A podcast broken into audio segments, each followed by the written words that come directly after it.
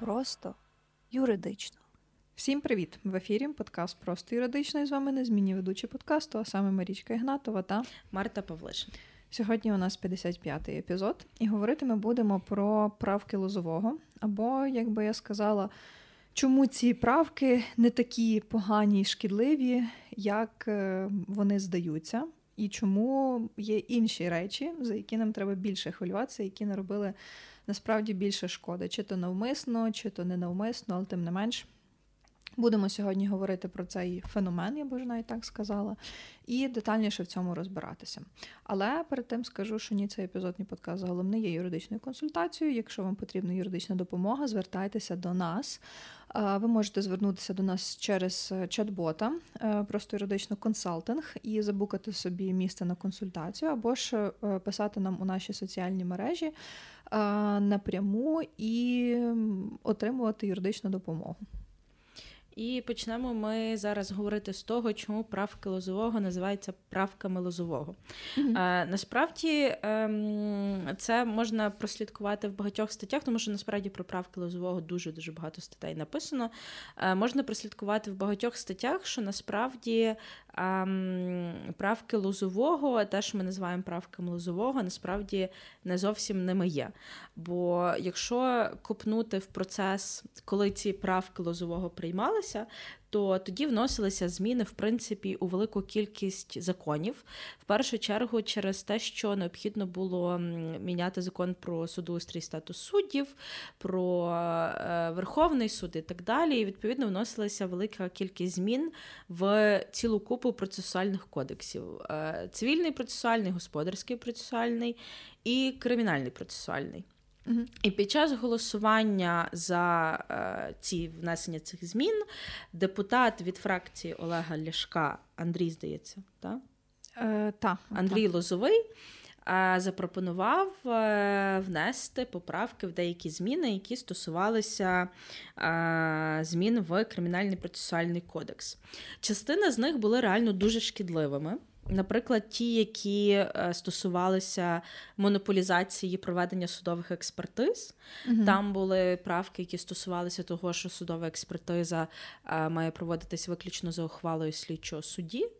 І плюс там були історії про монополізацію проведення судової експертизи виключно державними органами. Угу. А, Деякі з цих правок вони вже скасовані, деякі з цих правок проіснували всього-навсього тиждень.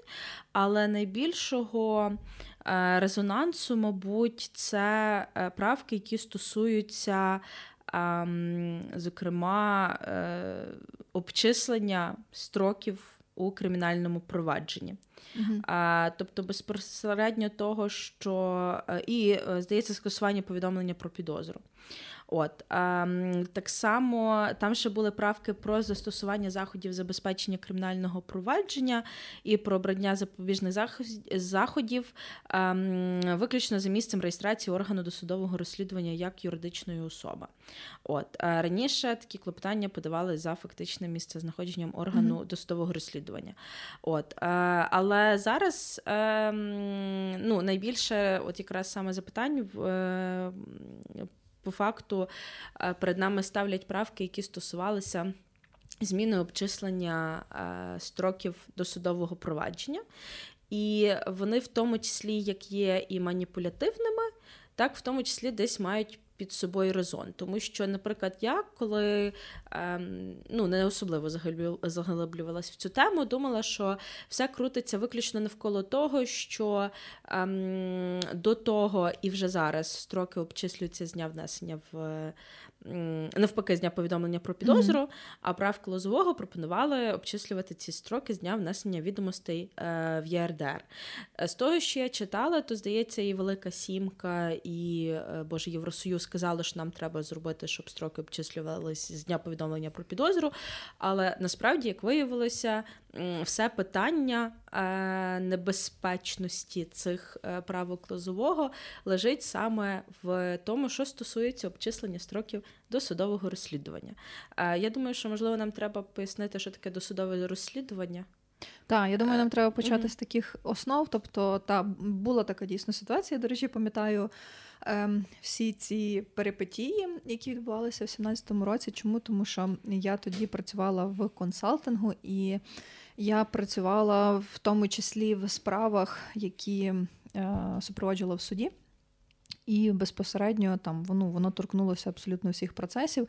Я не працювала з кримінальним процесом, бо в тому числі е, мені здається, що це якраз в той рік е, почали, чи це ще вже в 19-му році, е, коли вже постала вимога про те, що там, наприклад, тільки навіть і не тільки в кримінальному процесі, але в інших процесах має бути особа, яка має адвокатське свідоцтво.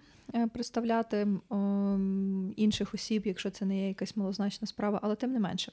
Е, тоді дуже багато всього відбувалося, і воно, знаєш, як е, в якомусь турборежимі. В тому числі розширився скоп, який треба було прийняти. Так само і що стосується кримінального процесуального кодексу, хоча спочатку мова йшла про цивільний. Ем, адміністративний і господарський uh процеси. Але вирішили, що давайте ще й кримінальний процес. Хоча я ще й дуже добре пам'ятаю, і воно десь так логічно є, коли нам е, ще в універі говорили, що кримінальний процес він абсолютно інший за спрямуванням, за логікою і е, метою, яку він переслідує, ніж всі інші процеси. І тому десь, напевно, логічно було це все робити одним пакетом, ну але маємо то, що маємо. Але так, давайте повернемось до того, що таке досудове розслідування, що таке строки, що таке повідомлення про підозру, і що угу. таке внесення відомостей в е, єдиний державний реєстр досудових розслідувань. Бо це все має насправді значення, це все різні, ем, е, скажімо так. Феномени і явища в таймлайні, е, коли ми говоримо про кримінальний процес. Тому е, давайте будемо говорити спочатку про внесення відомостей в єдиний державний реєстр досудових розслідувань. Отож, є такий реєстр, е, в який вносять зобов'язані внести уповноважені особи відомості, які подає заявник. Заявником може бути в принципі будь-хто. Тобто я можу бути Марта, може бути, може бути будь-хто з вас, з слухачів про те, що має місце, чи, на вашу думку, має місце кримінальне правопорушення. Тобто, наприклад, сталася крадіжка, або ж пограбували вашу квартиру, е, або ж е, ну там не знаю, ви вам відомо про факт ухилення від сплати податків в особливо великих розмірах. Ну, будь-що, що є незаконним і що може підпадати під кримінальну правову кваліфікацію. Е, це викладається у форматі заяви, там усної чи письмової, і уповноважена особа зобов'язана протягом 24 годин. Правда, Марта? Так, протягом 24, 24 внести відомості. Угу. Внести відомості в цей реєстр і видати такий, типу, як. Талон, оцей корішок, що називають часто в народі, про те, що такі відомості внесені, зареєстровані, там присвоюється номер. Е, тої заяви, яка була внесена, і воно віддається в тому числі заявнику. Тобто це є один елемент, одне явище в таймлайні. В принципі, з цього можна сказати, все і починається. І стартує оця вся величезна машина кримінально-правового е, процесу, кримінально-правового переслідування, і далі відбуваються Е, і в тому числі явище, де уповноважені особи вони починають е, те саме досудове розслідування. І е, ну, по факту наступним, не то, що наступним ем, елементом, ем, про який варто розповісти, це що таке досудове розслідування. Досудове розслідування це. Все, що відбувається під час кримінального провадження до того, як справу починає розглядати суд. А, Досудове розслідування завершується, коли е, передається обвинувальний акт прокурором до суду. Що таке обвинувальний акт? Це не те саме, що підозра. Бо підозра це коли ви. Ще, ну, можемо сказати так, не впевнені в тому, що людина це вчинила. Та? А обвинувальний акт це коли вже ви зібрали абсолютно всі там необхідні докази, які вам там які необхідно зібрати, необхідні докази, які необхідно зібрати. Супер. Mm-hmm. Ну, але я думаю, ви зрозуміли, що я маю на увазі. От, І вже тоді передаєте цей обвинувальний акт е, до суду. І досудове розслідування е, під час нього проводяться відповідно слідчі дії, та? тобто, наприклад, які пов'язані там, не знаю, з обшуком. Там житла, наприклад, та, чи з е, Боже, проведення впізнання, слідчих експериментів. Ці всі речі проводяться на етапі стадії досудового розслідування. І тут, напевно, важливо теж е, розказати про таку штуку, що в нас розслідування є змагальним. Та? Тобто ем, в нас ну, і весь процес весь є процес, змагальний. Там, навіть коли воно до суду йде, все одно є е, принцип змагальності сторін, коли кожна сторона вона має е, доказати і підтвердити, аргументувати свою позицію.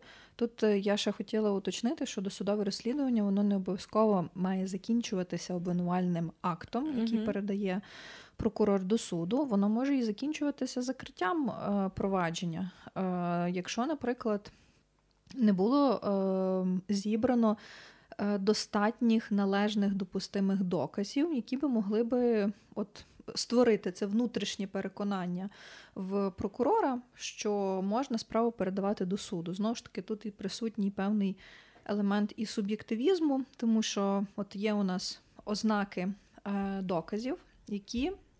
Точніше, не так, що є ознаки, без яких доказ не може вважатися доказом. То те, що я вже перелічила, це є допустимість, е, це є Достатньо. повнота чи та достатність е, і належність. І належність та. Тобто, ну, коли от є достатні, скажімо так, переконання, що тих всіх доказів є достатньо, що вони є там, умовно кажучи, е, поза розумним мірі. сумнівом, як це кажуть. Та. Та. Боже, я зараз сиджу і я згадую просто пари з процесу в універі. Та. Е, і, е, власне, та, що досудове розслідування воно не обов'язково закінчується е, зверненням обвинувального акту до суду, воно може закінчуватися в тому числі закриттям провадження. Е, але та, це є такий процес, де в першу чергу сторона обвинувачення вона збирає всі ті докази. Тут ще важливо додати, що окрім слідчих розшукових дій є ще таке поняття, як негласні слідчі розшукові дії. Тобто ви там взагалі не підозрюєте ні слухом, ні духом, що проти вас вже є відкрите кримінальне провадження, і що стосовно вас вже збирається певна інформація. Тобто, наприклад, як це... оператори Дениса Бігуса, наприклад. Е, так, це бляха крінж, але та, е, але при тому, ну. Це один з таких прикладів, що дійсно, типу, негласні слідчі розшукові дії проводилися, хоча знову ж таки є великий сумнів у їхній доцільності та законності. Але тому е, ухвалу про проведення таких дій е, має дати слідчий суддя. Так, так. От, але там є якраз ось ці нюанси, оскільки процес змагальний, тобто в кожної сторін має бути можливість там зібрати докази і надати їх до суду. Угу. Е, ось це втручання слідчого судді на на стадії досудового розслідування. Взагалі, слідчий суддя це новела з 2012 року. Mm-hmm. До того слідчих суддів не було. Слідчий суддя він по факту присутній для того, щоб забезпечити ось цю змагальність е, процесу і бути неопередженим. Mm-hmm. І я коли читала ці всі правки Лозового, бла-бла і тому подібне, то коли слідчому судді на стадії досудового розслідування дозволяли втручатися або в питання строю, років, або в питання вирішення там е, прийняття рішень про проведення там певних слідчих дій чи експертизи і так далі. Є ряд людей, які говорять про те, що це є втручанням суду в процес змагальності сторін. Ну, е, я це залишу питання людям, які досліджують цю всю теорію і тому подібне, але е, просто такі історії вони теж присутні, на них теж можна натрапити на просторах інтернету, що е, правки лозового свого часу е, скосили незалежність е, досудового розслідування, ну, незалежність суду в процесі досудового розслідування. Цікава насправді думка. Я, до речі, про це ніколи не задумувалася, що воно якось могло скосити. Чому? Тому що слідчий суддя, ну, він в першу чергу покликаний, е, щоб тримати в тонусі правоохоронні mm-hmm. органи з огляду знову ж таки на строки, на доцільність. Бо, наприклад, ну, приходить е, слідчий до слідчого судді і каже: Так, мені треба тут доступ до телефонних розмов, мені чи мені там треба, наприклад, прослушку. Угу. Бо є таке кримінальне провадження, і все кров з носа, бо ну інакше ніяк я не зможу отримати е, ту інформацію, яка є важливою для розслідування. Слідчий суддя такий, ну він має право і він мусить ставити під сумнів, е, що от прям чи кров з носа, чи можна якось по-іншому е, отримати цю інформацію. Тому він це ретельно перевіряє і він вирішує, чи давати е, осорайс на типу дозвіл на таку прослушку, чи е, доступ доступ до е, телефонних розмов, uh чи не давати. Таке саме з іншими е, слідчими діями, наприклад, е, той самий обшук. Е, чи дає дозвіл на те, щоб там в 6 ранку е, вибили двері силовики тобі в хату, і тебе там декілька годин, умовно кажучи, кошмарили. Обшукуючи всі твої речі, чи не дає. Тобто, це в певній мірі е, скажімо так, запобіжник для певного свавілля. Я не кажу, що завжди. І це є певний е, е, стимул е, триматись у тонусі, зокрема в контексті слідчих розшукових дій і негласних слідчих розшукових дій, дотримання строків, і що найважливіше, це дотримання прав людини.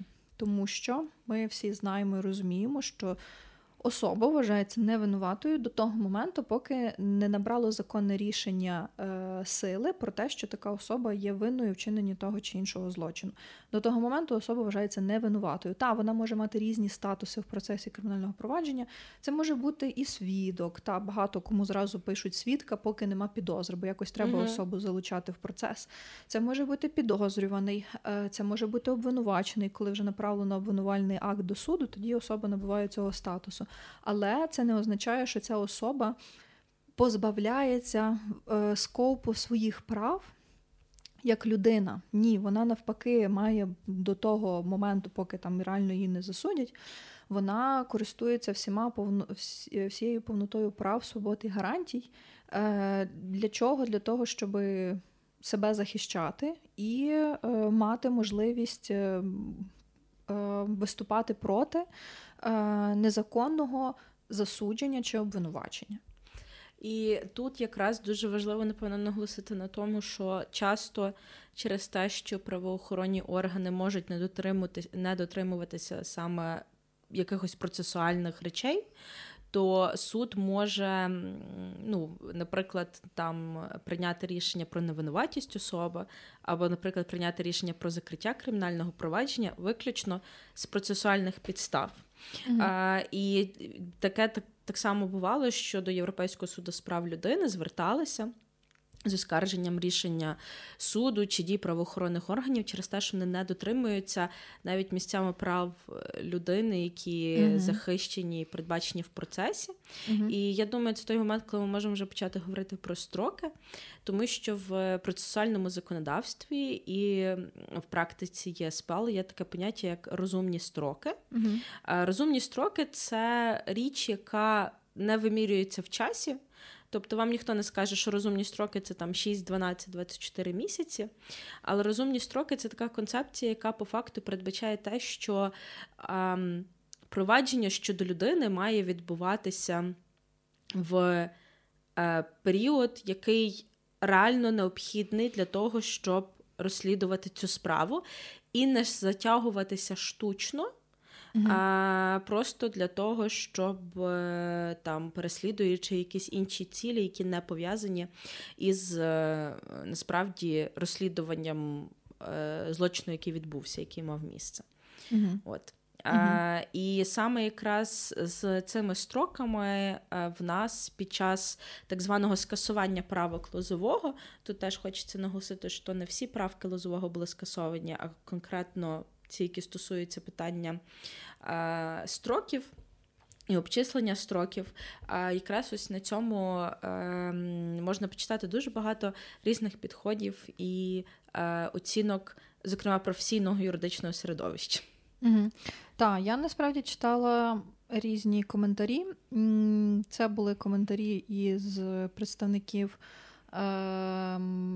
спільноти адвокатів, зокрема з Національної асоціації адвокатів України. Е, це також е, інші юристи, які, скажімо так, дотичні і багато практикують в сфері кримінального права і кримінального процесу. Це в тому числі е, Андрій Слюсер. Він розписав дуже класний і цікавий і захоплюючий триптих, я би це так назвала, на тему правок лозового і чому він пише, що це ну і вважає, що це неправки лозового, і в його словах є сенс. Ви можете знайти ці е, статті на ну, на сайті. Я думаю, що вони тільки там є. На сайті е, Dead Lawyers Society. Ну, є ще посилання на статті в їхньому телеграм-каналі. Mm. А, окей. Ну, я знаходила на сайті, тому я читала там. Е, І так, є багато різних е, думок. Це ті, що я озвучила, це ті, які я безпосередньо досліджувала, ті, які, на мою думку, є найбільш цікавими для аналізу. Е, Ну, найперше, що я читала е, в типу, як в підтримку оцього, оцих е, правок е, в контексті строків. Е, це те, що е, що е, мають бути обмежені строки для досудового розслідування, бо в іншому випадку це буде призводити до того, що буде збільшуватись кількість, в тому числі скарг е, українців до ЄСПЛ. Е, в порушення статті 6 та статті 13 Конвенції про права людини 1950 року. І дійсно, ну, Україна є однією з перших Е, по рейтингу країн по кількості звернень. Е, та, по кількості звернень мені здається, що найбільше це є рашка, і то вона вже не така релевантна, тому да, що да. вже наскільки я розумію. Юрисдикція ЄСПЛ не охоплює Рашку, бо вони ж типу вийшли з е, охоплює, здається, тільки до вересня 22-го так, року. Так, так. Ну, так, тобто ті справи, які перебували на той момент в розгляді, чи там подавались заяви, то вони мають бути розглянуті і завершені, але нові вже не приймаються до розгляду. Ну, тобто, все одно ми є в топах е, по зверненню е, по цих по порушенню цих статей. Ну і відповідно мотивування йшло таке, що. Ну от, та треба е, мати обмежені строки до судового розслідування, чітко визначені, щоб люди потім не зверталися в ЄСПЛ і не казали, що тут строки затягуються дуже сильно. І ем, тут якраз я думаю, що можемо перейти до нашого наступного пункту плану, за що критикувалися правки Лозового. Ем, бо Хоча ми вже це по факту десь частково, частково зачепили. Якщо не брати до уваги ті правки, які там проіснували тиждень і були скасовані, ось ем, найбільше резонансу саме викликали, критикувалися правки по обчисленню строків досудового розслідування. Зокрема, е, та правка, яка стосувалася того, що строки обчислюються з дня внесення відомостей в ЄРДР, а не з mm-hmm. дня вручення е, повідомлення про підозру. Mm-hmm. Чому? Тому що. Е, ну, по факту, вони втрачали, здається, мінімум три місяці, правда? Е... Якщо я не помиляюсь. Так, ще раз. Sorry. Там е, мова йшла про те, що між внесенням е, в нас немає зараз строку між внесенням відомостей в ЄРДР і повідомленням про підозру. Ага, так, Правда? Так. Ось. Але все одно якісь умовні, типу, розумні строки мають бути. І коли ти е, вони найбільше критикували те, що е, якщо ну, врахувати з дня відомості внесення з дня внесення відомості в ЄРДР, ти втрачаєш велику кількість там, можливо, місяців, та? Е, які ти міг е, потратити на те, щоб знайти цю особу там далі та провести інші. Слідчі дії, і дуже часто ось цю зміну е, наводять як причину того, що був закритий ряд проваджень по Роттердаму, по Приватбанку і по Боже, е, як звати цього чувака? Його звати Андрій, але так само, як Лозового, але прізвище. Зараз я тобі скажу. Боже, про в нього прізвище здається на букву А. Я забула. Я ем, зараз знайду і скажу. Окей, добре. Одним словом, ви, якщо навіть зайдете на сторінку Вікіпедії, тому що правки Лозового отримали сторінку Вікіпедії. Я не знаю, mm-hmm. чи ще якісь правки, крім Лозового і американських, мають свої сторінки Вікіпедії, але ці мають. Ви знайдете там, де типу критика і вплив. Ем, приклад цих от кейсів про те, що вони, зокрема, були закриті через сплив е, строків досудового розслідування. Але в Андрій Слюсар в статті пише, що насправді ніт. Mm-hmm. Що ці справи вони не є ілюстративні, бо вони були закриті через зовсім інші порушення. Mm-hmm.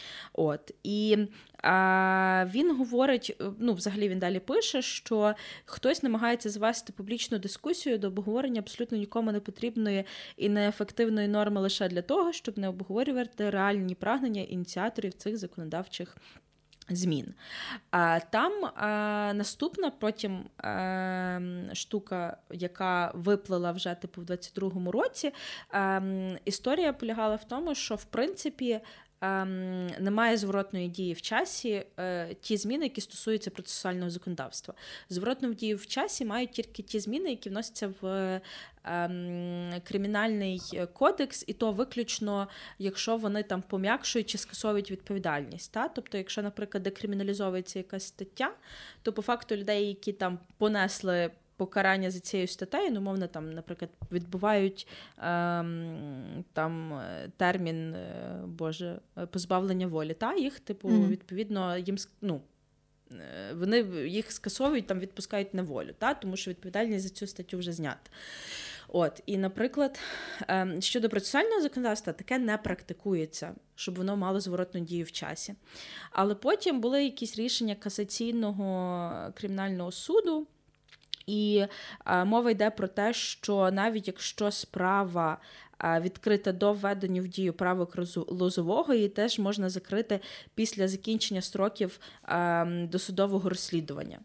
Тобто, якщо її відкрили до того, як набрали чинності правки, але вона розслідувалася вже в період, коли ці правки були чинні, і закінчились строки, то її теж можна е, закрити. І е, потім е, було ще, здається, якесь рішення Боже Вищого антикорупційного суду, е, яке так само там щось е, було питання щодо спливу строків. Ось, і одним словом, це рішення дуже сильно критикувалося, зокрема, центру е, протидії корупції. І Шабуніном, який сказав, що ем, е, ну, в законі чітко вказано, що вони не мають зворотної дії в часі, але суд по факту цю зворотну дію в часі легітимізував. uh Тому навколо цієї зворотної дії в часі там взагалі я не знаю, там чорт ногу зломить, якщо uh розібратися, тому що е, я не знаю, скільки я прочитала, але м, насправді е, там навіть в статті, я коли зайшла в процесуальний кодекс, там теж міститься ось це посилання на те, що вони зворотньої дії в часі не мають. Угу. Е, Так от, перше, е, значить, чувака звати Вадим Альперін. Та-та-та. Це О. той, про якого ти казала. Друге, е, були е, рішення, те, що ти згадувала, два рішення різних палат касаційного кримінального суду у складі Верховного суду у 2020-2021 році. Е, де вони фактично підтвердили, що от е, ті кейси, які були розпочаті вже після набрання чинності цих правок, тобто 15 ем, березня 2018 року, і були об'єднані з матеріалами е, тих проваджень, які розпочатих до цієї дати, строк до досудового розслідування у таких об'єднаних провадженнях можуть можуть продовжувати саме слідчі судді, а не керівники прокуратур. Ну тобто угу. там от та була ще така загвоздка стосовно об'єднання кримінальних проваджень, що таке взагалі об'єднання? Це фактично. Е, коли є декілька різних проваджень, але, допустимо, є певні схожості по е, предмету чи по е, особі обвинуваченого, ну, особі підозрюваного, то їх тоді можуть об'єднати в одне, і номер присуджується по тому і номер присуджується з того провадження, яке стартувало раніше. Е, ну, типу, щоб знову ж таки воно впливало на ті самі строки. Так от, е, ці два рішення фактично сказали так, що е, якщо об'єднані і були розпочаті в навіть не так, ті кримінальні провадження, які були розпочаті після набрання чинності правок, тобто після 15 березня 2018 року, були об'єднані із матеріалами спровадження, які розпочаті до цієї дати, то строк досудового розслідування має бути е, продовжений слідчим суддею, а не керівником відповідної прокуратури. І оце рішення, те, що ти згадувала, це є рішення вже 22-го року, яке критикувалося. Це є рішення об'єднаної палати касаційного кримінального угу. суду, де фактично вони дійсно е, підтвердили рішенням про зворотню дію е, цього, о, цих правок в часі. Але там, якщо дивитися знову ж таки на таймлайн е, взагалі нашого КПК, то е, коли приймалися ці зміни, там ще були питання до того, що ці зміни вони попали вже в текст е, під, е, в текст під час е, в текст закону законопроекту під час уже розгляду Верховної Ради. Е, другого читання, тобто, ну як зазвичай йде там, є, готується текст, він там обговорюється, опрацьовується mm-hmm. в комітетах. Той проєкт іде на перше читання в залі Верховної Ради депутати обговорюють, голосують, вносять правки. Він далі там вертається, доопрацьовується. Потім готуються знову матеріали вже з проапдейтеними правками. До другого читання воно все опубліковується, вивішується на сайті Законрада. За цим всім всім можна простежити, прослідкувати, і можна, е, що дуже зручно, відкрити якраз оцю порівняльну таблицю, е, де видно, що змінилося, там що додали, що викинули, що перефразували. І цих всіх правок не було в тексті, от такому, який готувався до другого читання, тобто він попав уже під час е, засідання Верховної та, Ради. Та. Це перше. І друге, що вони якраз говорили, що там є підозра на те, що вони були прийняті з порушенням регламенту так, Верховної так, Ради. Так. І е, найгіршим є не стільки як самі правки, а як оця неоднозначність в трактуванні е, пункту в перехідних положеннях, які були. Я, до речі, ну, я читала цей текст, давайте я озвучу, як там було написано. Що. Е, Такі-то ці всі зміни, в тому числі, що стосувалося тих же строків, е, вводяться в дію через три місяці після набрання чинності цим законом, не мають зворотньої дії в часі та застосовуються до справ, по яким відомості про кримінальне правопорушення внесені в єдиний державний е, держав, внесені в єдиний реєстр досудових розслідувань після е, введення в дію цих змін. Ну, я трошки собі поламала мозок. Я вирішила не паритись. Я така думаю, ем, ну, варіант запитати, що думає чат GPT про це.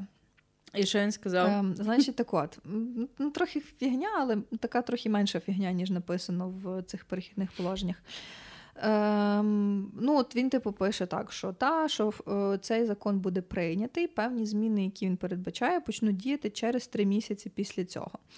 Е, ці е, зміни будуть, е, ці зміни не будуть застосовуватися до випадків, які сталися раніше. І далі він пише про ці що справи, що там внесені в єдиний реєстр. Зміни будуть застосовуватися лише до справ, в яких інформація про злочин, внесена в реєстр, з'явилася після того, як ці зміни вступили в силу. Ну, в принципі, так би мало бути, ні? Коли ну, немає зворотної дії в та, час. Так, тобто починає діяти, і воно стосується тих справ, е, де запис в ЄРДР та, внесений. Так, якщо запис того, ну, логічно, якщо запис в ЄРДР внесений там, умовно кажучи, 14 е, березня 2018 року, то тоді е, там продовження по строках можливе ще за санкцією керівника прокуратури. Угу. А якщо вже внесено пізніше, після тої дати, значить вже треба звертатися до слідчого судді. Да. Але. Але. Ем, ти Марта продовжиш? Ні, ні, ні, ні.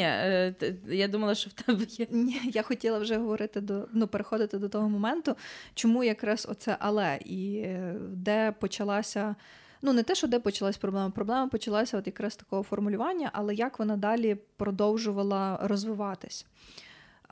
Бо ж, ну, по факту, ем, як звикли тоді всі діяти, Е, так і продовжували робити, що е, от в тому числі по цих справах, що Роттердам, що Приват, е, треба було продовжувати постійно досудове розслідування, і воно все продовжувалося за м, дозволом фактично прокурора. Так, за дозволом прокурора. Там було, здається, таке, що три місяці там місцевий, шість регіональна прокуратура, 12 генеральний прокурор, ні?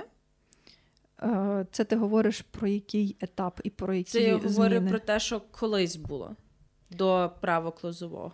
Що там в залежності та, від того, та. до якого рівня прокуратури та. прокурор, ти до такого в залежності від того, наскільки тобі треба продовжити строки досудового. Так, та, наскільки, наскільки тобі треба продовжити, настільки ти звертаєшся. Але ми от якраз зараз говоримо вже давай після тої угу. дати, коли е, ці зміни скажімо так, фактично набули чинності і почали е, діяти. То виходить, що ну, типу, після тих змін вони не могли вже ходити до прокурорів, вони мали йти до слідчого судді. Угу. Ось так. так. А слідчий суддя. Навіть не то, що проблема в слідчому суді. Просто тут, як я зрозуміла, проблема була у е, трактуванні е, тих норм. Угу. Тому що, якщо всі, типу, якщо, скажімо так, ті, хто зрозуміли це трактування, от так як ми з тобою, як це намагався пояснити чат GPT, то вони мали би вже е, в певній частині проваджень, де треба було продовжувати строки, мали звертатися вже з клопотанням до слідчих е, суддів. Е, але були і такі, які, скажімо так, продовжували це робити Ем, санкцію самого прокурора, чи там mm-hmm. чи керівника того відповідного відділу правоохоронного органу і так далі. і так далі. Отут я би хотіла ще раз звернутися до однієї статей Андрія, де от він пише, я так розумію, що це в тому числі з певного і якогось професійного досвіду, де він якраз так і зазначає, що окремі прокурори антикорупційної прокуратури вони вже зверталися тоді з клопотанням до слідчих судів Солом'янського районного суду міста Києва. Тобто угу. вони це так зрозуміли, і вони, типу, почали якраз оцю нову практику, яка мала би реалізовуватися. Але е, знову ж таки, е, можна сказати, цитуючи його статтю. Але судді Солом'янського суду відмовились розглядати такі клопотання, пославшись на ту безглузду і відсутню КПК норму про не мають зворотньої дії в часі, та відповіли, що у розслідуваннях, які були розпочаті до 15 березня, керівник антикорупційної прокуратури самостійно продовжував строки своїми постановами. Е, Тут він знову ж таки. Але чекай, у мене тоді тепер питання. А, mm-hmm. Якщо типу, ці зміни діють виключно тих проваджень, які були внесені е, в ЄРДР після того, як набули чинності зміни, угу. то відповідно е, вони мали йти до слідчого судді. Угу. Якщо ці провадження були внесені в ЄРДР до набрання чинності, угу. то прокурор продовжував. Так. Так, добре, тоді чому ці прокурори йти до йшли до слідчих суддів? Е, бо строки продовження, вони ж, типу, мають застосовувати. І взагалі продовження воно мало місце. Е... А, бо продовження вже мало місце після того, як набрали чинності. Е... Так. І продовження ага. вже мало місце, коли е, оголошувалась підозра, правильно? Тобто, угу. коли ти просто вніс відомості то ти там ну, розслідував, типу розслідував, але коли ти вже людині оголошуєш, вручаєш підозру, то все, в тебе йде отакий певний каунтдаун, угу. який ти або дотримуєшся, або аргументовано продовжуєш, або закриваєш. Так, так. От. І тому. Е, за рахунок того, що слідчі судді, е, слідчі е, судді відмовляли, а прокурори не оскаржували таку відмову, вони типу продовжували отримувати продовження строків е, на підставі рішення керівника е, відповідної прокуратури. І тому, е, коли вже запрацював Вищий антикорупційний суд, але практика продовжувалася, що там строки продовжували на підставі рішення відповідних керівників, то коли, скажімо так, запрацював вищий антикорупційний суд. Е, і відповідно там до Солом'янського суду вже ніхто не звертався, бо вже є нова інституція. Це uh-huh. Вищий антикорупційний суд. То Вищий антикорупційний суд, типу, думаю, ну що вона з придурків маєте, чи що? Типу, є ж е, от чітко написано, і ну, ви мали звертатися до нас е, для того, щоб продовжувати такі-то строки. І тому, коли оці питання по тих резонансних справах почали підходити, Вищий антикорупційний суд сказав ні. Ну, типу, він сказав, що guys, е, ви мали звертатися до ну, там, для початку до слідчого судді відповідного суду чи до нас для того, щоб продовжувати строки. А ви діяли у незаконний спосіб, е, керівники не мали на це повноважень, тому тут треба закривати справу, бо тому що все, строки закінчилися, ви нічого не можете з цим зробити. І ми нічого не можемо з цим зробити. А все через то, що от була така просто дурна ситуація. Е, Так, і якраз е, виходить, що закривалися провадження не тому, що строки спливали по факту. А закривалися провадження, тому що не були дотримані процесуальні правила продовження mm-hmm. строків. А це насправді різні речі: закриття, бо закінчились строки, і закриття, тому що е, не були дотримані. Процесуальні правила з продовження строків, внаслідок чого закінчилися строки. Mm-hmm. Я знаю, що це звучить дуже замудро, але ну, типу, юристи поймуть, що Так, ну, е, Є відмінність, коли, скажімо так, щось сталося, і воно дало початок певному відліку часу. І цей відлік часу він, типу, триває до якогось моменту. Якщо впродовж цього моменту не було отої юридично значимої події, яка би мала би продовжити цей строк, ну то все закінчується цей проміжок часу. Е, на цьому етапі треба закривати провадження і все. І ми більше до цього не повертаємось. А тут виходить так, що е, сталася певна подія, почалось досудове розслідування. Е, тут ми, типу, розуміємо, що відбувалися зміни в законодавство. Подія, е, цей проміжок часу, ця подія далі там триває, йде певний строк.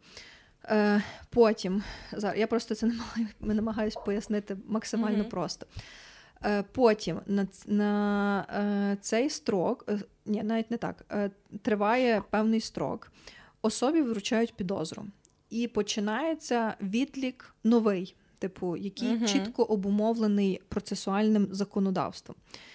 І що тут відбувається? Замість того, щоб от коли доходить до кінця і там або продовження строку, або закриття справи, то е, йде звернення не до слідчого судді, а е, керівник сам ініціює продовження то воно не впливає на цей строк, тому що немає повноважень продовжити і немає звернення до слідчого судді. Відповідно, що строк просто закінчується, угу. і відповідно є підстави для закриття. Отак От воно виглядало в реальності, і тому оці справи по Роттердаму, по привату, вони були закриті. Угу. Хоча там по Роттердаму Взагалі, е, воно ще інакше, просто те, що я намагалась розібратись е, в цій справі.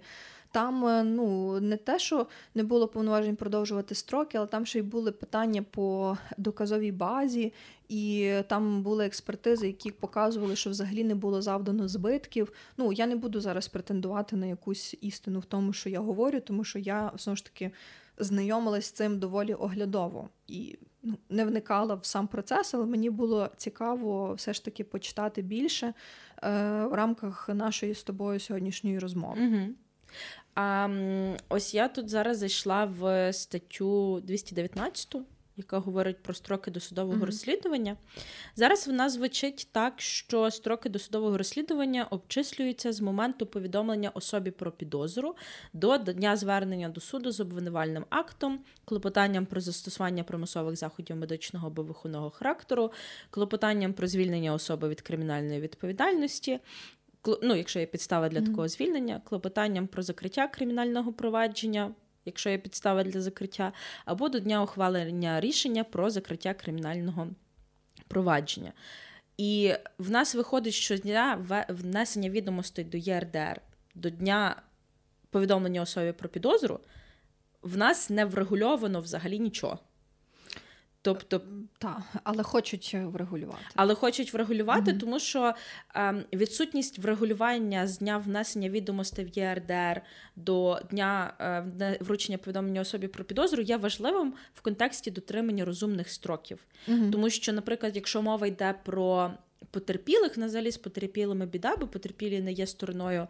Е, кримінального провадження mm-hmm. взагалі, в них майже немає ніяких процесуальних прав. Mm-hmm. І коли мова йде про те, що ми хочемо там ну, е, в інтересах потерпілих досягнути якоїсь справедливості. Та при розслідуванні злочину справедливість буває різна. Е, Якої справедливості ми будемо розслідувати, якщо ми три роки будемо залишатися ось на цій стадії між ЄРДР і повідомленням про підозру? Ну, умовно. Mm-hmm. Та? Типу, це взагалі не є. Ну, ці розумні строки, в принципі, не будуть дотримані. От, І там далі йде наступний перелік, е, типу, строків, які мають бути дотримані. Три доби, якщо е, це кримінальний проступок чи особу затримали.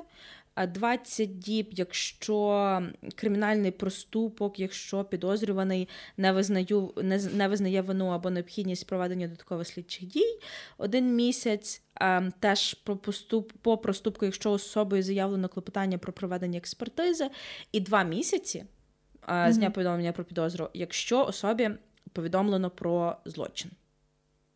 Ось так ось, ось так е, має відбуватися зараз коротше, дотримання цих строків.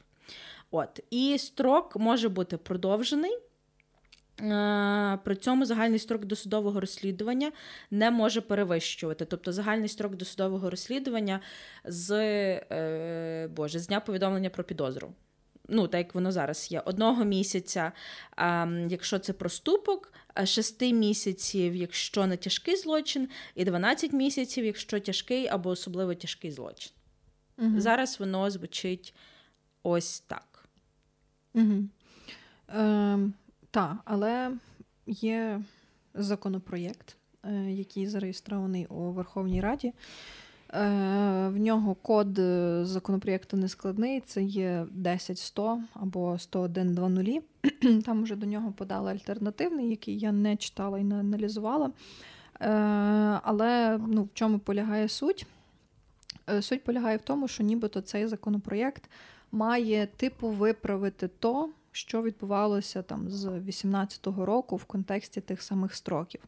Але тут є багато дуже підводних каменів. І не факт, що воно може допомогти, а скоріше за все може нашкодити. Бо, е, знову ж таки, повертаючись до тих строків, коли у нас починається строк на обчислення, е, для того, щоб там завершити розслідування і е, направити обвинувальний акт до суду або закрити справу. То це стартує від повідомлення про підозру. А тут же ж пропонують зробити таким чином, щоб оце досудове розслідування воно могло тривати до 12 місяців. Тобто, це є отой строк, який, як я розумію, е, до моменту повідомлення про підозру. Угу. Бо, ну, скажімо так. Коли вже повідомляють про підозру, то тут все якби зрозуміло, чітко, ясно, що за такий-то час людина має або постати перед судом, або мають закрити провадження, і все. А тут е, кажуть, що от треба там, умовно кажучи, е, мати можливість, щоб там прокурор міг продовжувати до 12 місяців це досудове розслідування. Е, ну бо якби треба то все розслідувати дуже довго, бо то, що там, коли приймали е, ці правки, які пропонував Лозовий, чи, можливо, не він, а хтось інший, і, типу, через нього це лобіювали воно так виглядає, що е, там з моменту внесення відомостей в ЄРДР починаються строки, строки дуже мало, і тому, типу, позакривали всі оці справи проти топових корупціонерів, і вони на волі, і все. Типу, і то є дуже погано е, для суспільства, для країни і для всіх загалом. І тому треба, от е, ті строки мати е, можливість, щоб їх продовжувати. Щоб можна було все адекватно розслідувати. От. Але е, тут є просто такий нюанс, що е, ну, в нас не має бути з цього вибіркового правосуддя. я розумію, що є дуже багато. Ми дуже багато говоримо про контекст і про важливість контексту. Mm-hmm. І очевидно, що коли мова йде про розслідування великих корупційних злочинів, особливо які пов'язані, наприклад, з викачуванням грошей з держави, це десь не те саме, коли ми говоримо про розслідування грабіжів і крадіжок з однієї mm-hmm. сторони, але з другої сторони мають бути універсальні правила, які застосовуються до всіх і кожного для того, щоб забезпечити ось цю безсторонність і неопередженість процесу mm-hmm. як такого. І сьогодні малюська, е, якщо ви читали, е, то директора, здається, та, чи хто він там, е, Concord Capital mm-hmm. зараз затримали. Та. От, І там ціла купа всього ведеться. Один з ну, Міллер представляє, здається, е, когось із них. Е, ну, Вони теж взялися за цю справу. Вони мається на увазі представляють сторону захисту. Uh-huh. Я не впевнена, чи вони одні, чи з кимось. От. І тут цікава ситуація, що Денис Малюська, він досі міністр юстиції, правда? Так. Так, правда? Бо я щось задумалась, тому що так мало щось про нього чути. Але Денис Малюська сьогодні написав допис, де він сказав таку цікаву штуку. Я, ну, Типу, він, в принципі, е, може сказати якісь такі штуки, знаєш, які потім. Е, ти думаєш, така він міністр, і він це говорить, і він може це говорити як міністр. А, От, та, він міністр. Так, він міністр. Ну, Я просто не бачила і... ніякої новини про те, що він не міністр, тому презюмуємо, що міністр, але так, він та, міністр, та, бо я тільки що перевірила. А, Де він сказав, що а, треба розуміти, що. А, а тут є нюанс, я цитую з його допису, тільки що для не що, е, тільки що не йшла. Для початку аксіома злочинів завжди більше, ніж ресурсів їх розслідувати. Ось така вам оптимістичненько. Це правило діє навіть у багатих розвинутих країнах. Не те, що Україні, яка розвалена е, війною економіку, е, із розваленою війною економікою. І він тут далі, ну я не зовсім згідна з тим, що він пише, але він пише таке, що відповідно правоохоронець обирає, де сфокусувати зусилля і йти до кінця, а де зусилля не витрачати, справу закрити або взагалі не розслідувати. Бадум. Ну, скажімо так. Е, ну, На фоні історії з з цим затриманням е, боже, цього Ігора mm-hmm. Мазепи і право клозового. Mm-hmm. Ну, типу, трактуйте як хочете, та? Mm-hmm. але це ну, це для мене особисто місцями звучить як е, натяк на а, вибіркове правосуддя. Він mm-hmm. там далі в дописі більше пише. Я розумію, що він має на увазі. Він говорить, що коли ми обираємо типу, там, справу проти великого корупціонера або проти волонтерського фонду, треба розуміти, що комунікаційний великий комунікаційний ризик це завжди, коли ти обираєш справу проти великого волонтерського фонду, ніж коли ти е, умовно обираєш розслідувати справу проти mm-hmm. корупціонера. Бо корупція це те, що завжди у людей на слуху, і де вони завжди вимагають справедливості. Mm-hmm. А підважувати волонтерські фонди в період війни це типу важко, і ти не можеш це робити, mm-hmm. якщо в тебе немає там ну, впевненості в тому, що ну, в тебе є там шалені підозри на те, що щось нове mm-hmm. відбувається.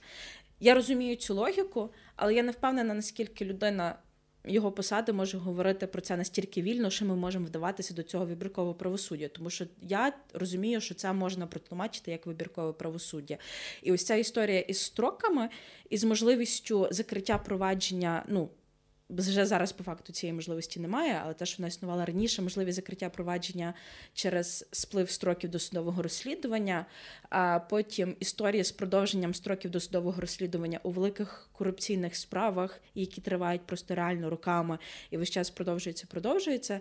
Ем, що дає можливість, наприклад, деяким людям ну, втекти в Європу, умовно, як з Гринкевичами. Та? Типу, чувака сфоткали в трусах, а типу, а зараз його вже, походу, немає в Україні, наскільки я зрозуміла. От мене теж то питання, типу, що він реально втік, бо я щось не можу цього Та, ну, концепту ну, зрозуміти. Ну, типу, чи це не є вибіркове правосуддя? Угу. Угу. Е, Тут я що насправді хочу сказати. Я собі так зараз сиджу, аналізую і думаю: от е, якщо абстрагуватися, коли ти не знаєш, як щось робити, то ти ну, якщо ти нормальний, адекватний, то ти питаєшся, правда? Так. От, ну, Питаєшся в тих, хто має відповідну експертизу, досвід чи там е, керівництво. Ну, якщо чи... в тебе немає синдрому відмінниці, теж ти питаєшся у людей. Ну так, але ну, в будь-якому випадку ти шукаєш і питаєшся, коли ти не знаєш, як прийняти рішення. Особливо, коли це дуже важливе рішення, воно може впливати на дуже багато процесів і людей. Е, То, ну, Але якщо ти там. Ну, є багато таких людей, які бояться, або які думають, що а, якось воно само пройде. І вони, скажімо так, ну не те, що забивають, вони роблять по-своєму, або так, як вміють, але це не означає, що правильно. Так от, е, повертаючись назад в той момент, в той епізод в часі, коли е, от набирають чинності ці всі е, правки. Ну, хіба не можна було звернутися з роз'ясненням, е, протлумачити оце все? Як мінімум, є така річ, як пояснювальна. Ну добре, я розумію, що не приймалися, напевно, з порушенням регламенту. Ну, є натяк на порушення регламенту, і там, напевно, пояснювальної записки до цих конкретних правок в КПК не було. Але. Ну, є поняття так званих підготовчих робіт. Є, типу, наприклад, ем, що мається на увазі в міжнародному праві є така штука, що коли ти хочеш зрозуміти, як тлумачити якусь норму, mm-hmm. ти береш до уваги ті підготовчі роботи, які провадились до впровадження цієї норми, там чи до прийняття певного міжнародного договору, тому що вони тобі можуть говорити і натякати на те, яка була який був намір у людей, які розробляли відповідні е, норми і відповідні договори. Тут може бути та сама ситуація, mm-hmm. коли навіть якщо це якась не знаю. Правка знята з неба, яку типу пропонує Коля Тіщенко, все одно mm-hmm. можна десь відслідкувати, звідки ростуть ноги, uh чому вона пропонується. uh І це може допомогти тобі протлумачити, який був намір її прийняття і як її треба застосовувати, як мінімум. uh Тому, наприклад, я дуже закликаю людей читати пояснювальні записки, бо в пояснювальних записках до законопроектів дуже часто міститься інформація саме про те, який намір собі ставлять ем, законотворці. Коли пропонують е, прийняття відповідного законопроекту. Угу. Угу. Так, це перше. Друге, знову ж таки, коли ми щось робимо і, наприклад, звертаємось кудись, і нам дають якусь відмову, чому зразу там ми, я не кажу там про себе чи там про якихось людей, які я знаю, які так не роблять. Чому люди, які е, отримують відмову одразу на свій запит, звернення, позов тощо, е, не піддають критиці цю відмову і не пробують її оскаржити вище чи далі, чи якимось чином її заперечувати. От те, що відбулося з е, тими клопотаннями тих прокурорів, які вирішили все ж таки діяти по по канонах, як воно мало mm бути. І коли їм відмовляли судді Соломінського суду, чому вони не оскаржували це далі? Тобто я розумію, що там суд це така інстанція важлива, але то є не остання інстанція взагалі. І якщо є е, переконання, чи хоча б невеличке, е, невеличка, як то кажуть, підозра в тому, що все ж таки така відмова не є належною обґрунтованою, чому не попробувати ще раз. Це теж доволі великий камінь спотикання, він дуже багато хороших процесів ріже, бо просто люди не хочуть попробувати ще раз, або не можуть, або ну я не знаю, чому так відбувається. Мені взагалі здається, що ем, потенційно ця е, ну, типу, ці питання могли виноситись навіть на розгляд Конституційного суду. Так, бо це супер важливо. Це стосується ну, важливої е, складової кримінальних проваджень і кримінального От. закону. От і це стосується е, питань типу змагальності процесу, mm-hmm. розумних строків. І е, там здається, Боже, як в Конституції звучить це право на Боже, як там неупереджений суд, щось таке. Так. Та, там якось воно в такий спосіб звучить. Тобто ну, навіть як мінімум, до ну, я не знаю, е, як в нас як в нас працює ця процедура тлумачення норм Конституційним судом.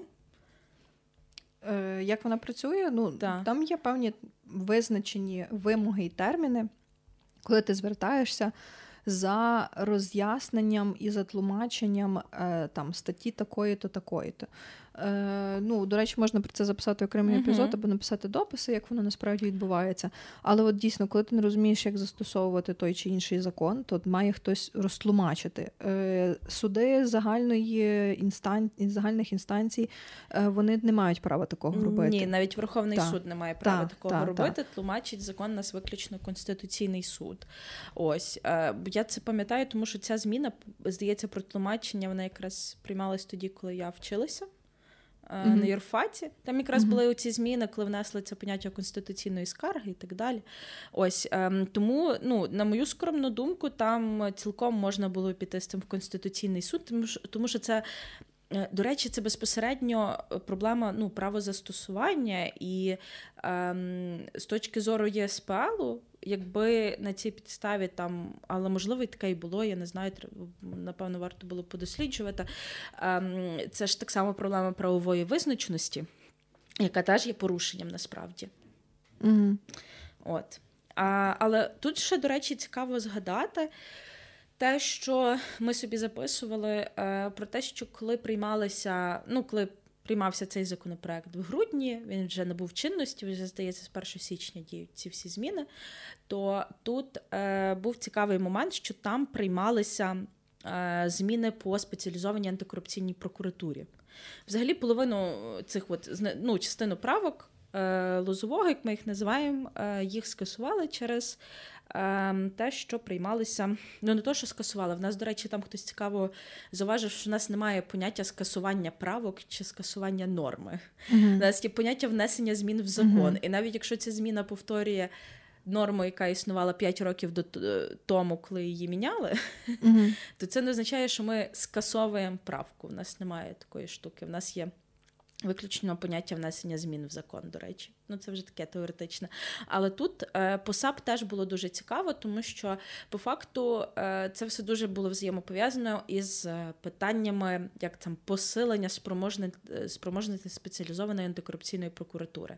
Бо, якщо пригадуєте, САП це не був окремий орган, це була по факту гілка в рамках е, Генеральної прокуратури, і голова САП вважався заступником, якимось там по рахунку заступником генерального прокурора.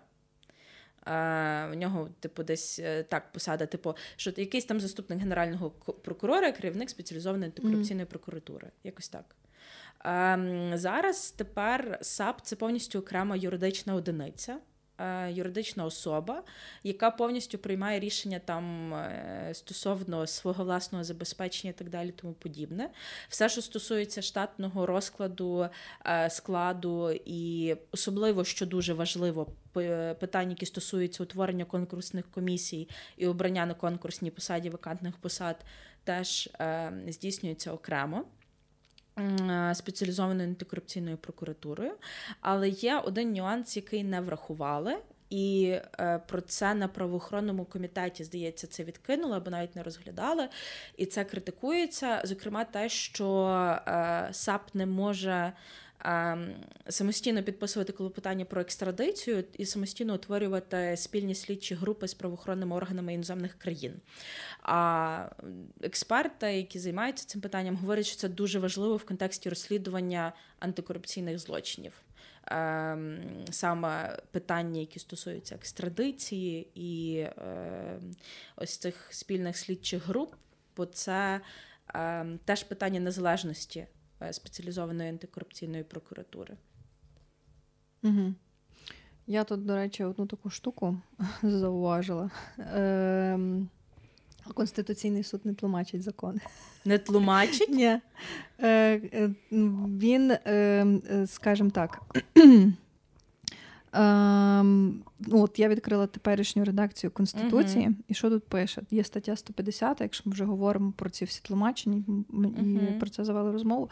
Там написано так, що до повноважень Конституційного суду України належить вирішення питань про відповідність Конституції України, е, законів, інших нормативно-правових актів, актів президента, актів Кабінету міністрів, правових актів Верховної Ради е, Автономної Республіки Крим. Що це в принципі може означати?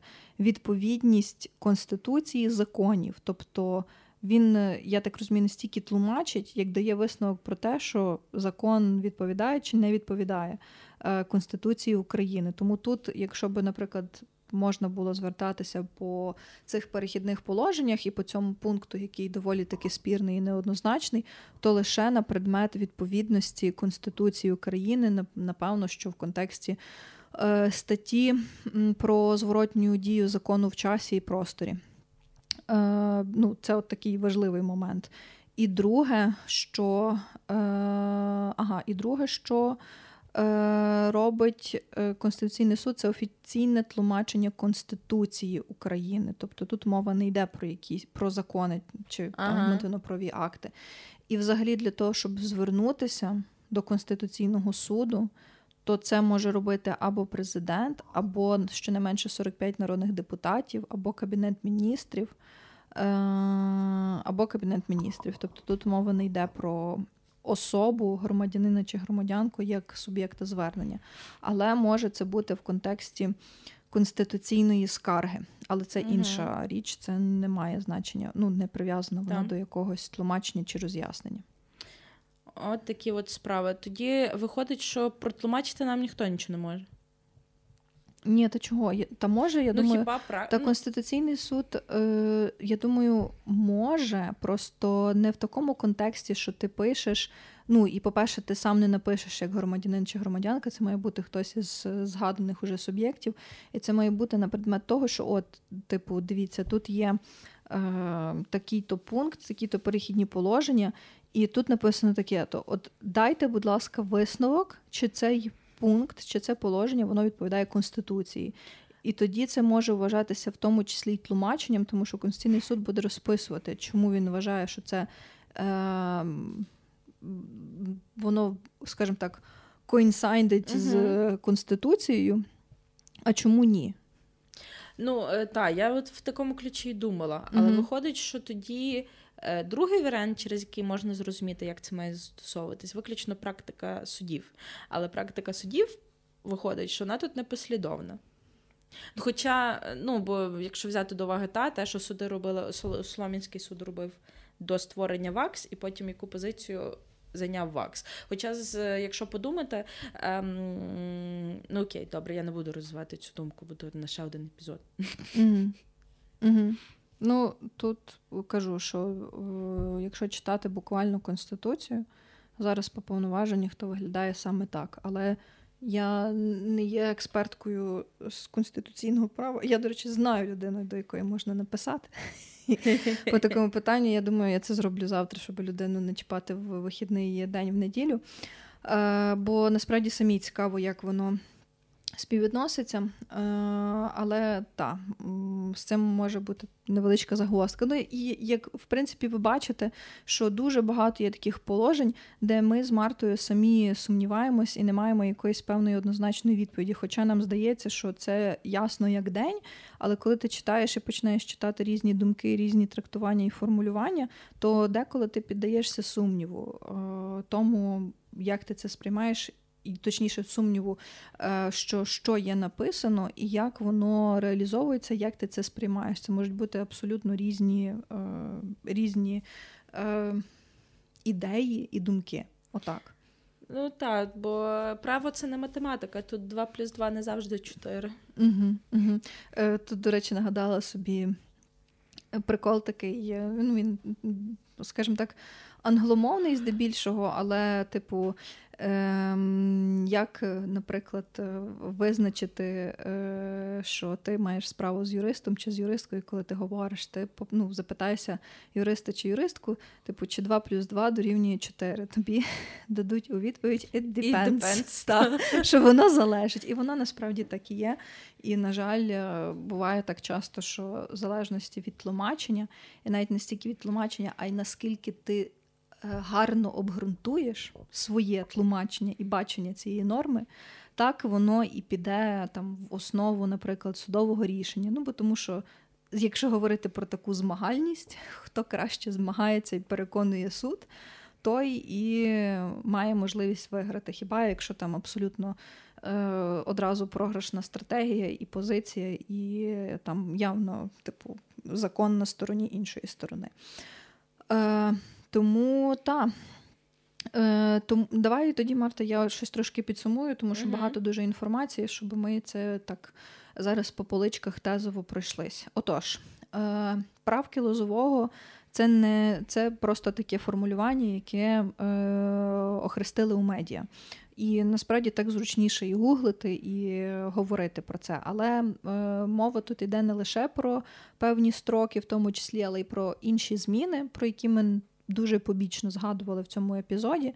Е, бо це стосується і про експертизи, е, те, власне, що Марта згадувала, і про хто має е, надавати відповідні дозволи на на ту чи іншу експертизу, і так далі. і так далі.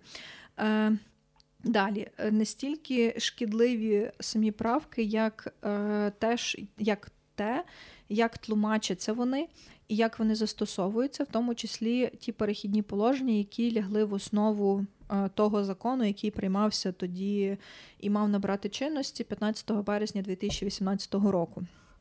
Е, справи типу Приватбанку Роттердаму були закриті не класично по закінченню строків досудового розслідування, а через те, що вони продовжувалися не так, як мали б продовжуватися. Тобто вони продовжувалися без належних повноважень прокурорів. І тому, власне, це підтвердив потім е, Вищий е, антикорупційний суд і відповідні рішення е, Верховного суду про те, що е, такі повноваження на той момент у прокурорів не були, і відтак е, такі справи треба закривати. Е, потім. Наступне, що я би ще хотіла тут про тезисно виокремити. Ні, насправді дуже багато всього. Я хочу е, якось максимально все це зібрати докупи. Е, Це ага, це є новий законопроєкт, який готується. І тут є дуже важливий момент, що, е, як то кажуть, благими намірами вистелена дорога в пекло. Та? Є такий вислів? Так, та. От, І то може виглядати як такий самий кейс, тому що. Е, нібито прагнучи виправити помилки 18-го е, року.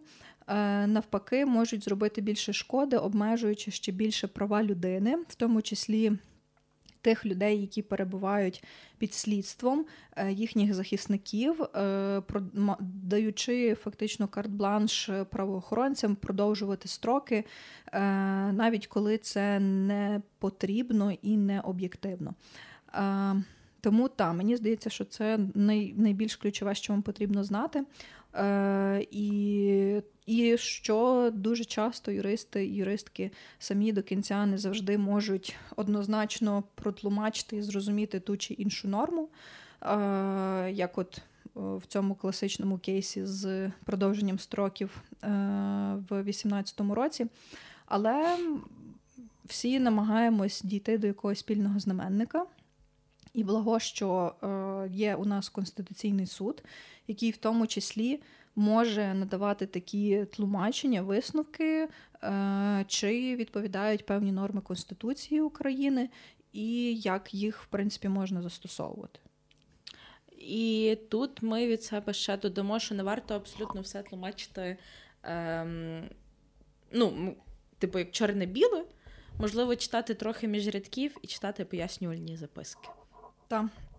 І не вдаватися до вибіркового правосуддя, бо це є дуже небезпечно і дуже е, тригерно для суспільства, особливо в час, е, коли ми перебуваємо у війні.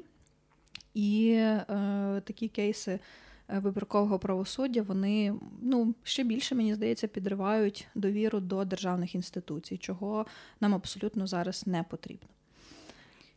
Фух. І Багато. на тому слові бувайте здорові, радуйся. Я ще не вийшла повноцінно зі зі свят. Ти ще до стрітення можеш співати колядки. Ага, а стрітення цього року коли? 2 грудня, ой, е, грудня. Лютого. Лютого. Ага, так. окей. А, ну то все, я ще я ще нормально встигаю. Е, Так, на цьому ми будемо з вами прощатися. Е, Я дуже надіюся, що вам стало більш зрозуміло. Е, стосовно концепту правок лозового і всього того, що відбувається довкола цих типу правок. Е, та, ми намагалися з Мартою якомога якомога краще роз'яснити те, як ми це розуміємо, і в тому числі тлумачимо, ми передали вам. Ем, як вдячність за нашу роботу, ми ем, запрошуємо вас підписуватися на наші ресурси, слухати наш подкаст. Марта нагадає, де саме можна це все зробити. SoundCloud, Spotify, Apple, Google подкасти, CastBox, подкасти НВ. Все. Угу. І підписуйтесь на наш інстаграм, телеграм. Тікток, Фейсбук, слідкуйте за оновленнями і е, ем, в цей випуск вийде в понеділок 22-го. Угу. Ось люди ще встигнуть на марафон юридичної та, грамотності. Е, та ви ще встигаєте, що 23 січня ви можете реєструватися, долучатися до тусовки е, правосвідомих людей. Е, посилання ви на реєстрацію можете знайти у шапках, е, у шапці профілю нашого інстаграму або в закріпленому повідомленні в Телеграмі. Е, тому та приєднуйтеся, є ще можливість долучитись, бо потім е, найближчі півроку такого марафону точно не буде. Е, тому велкам.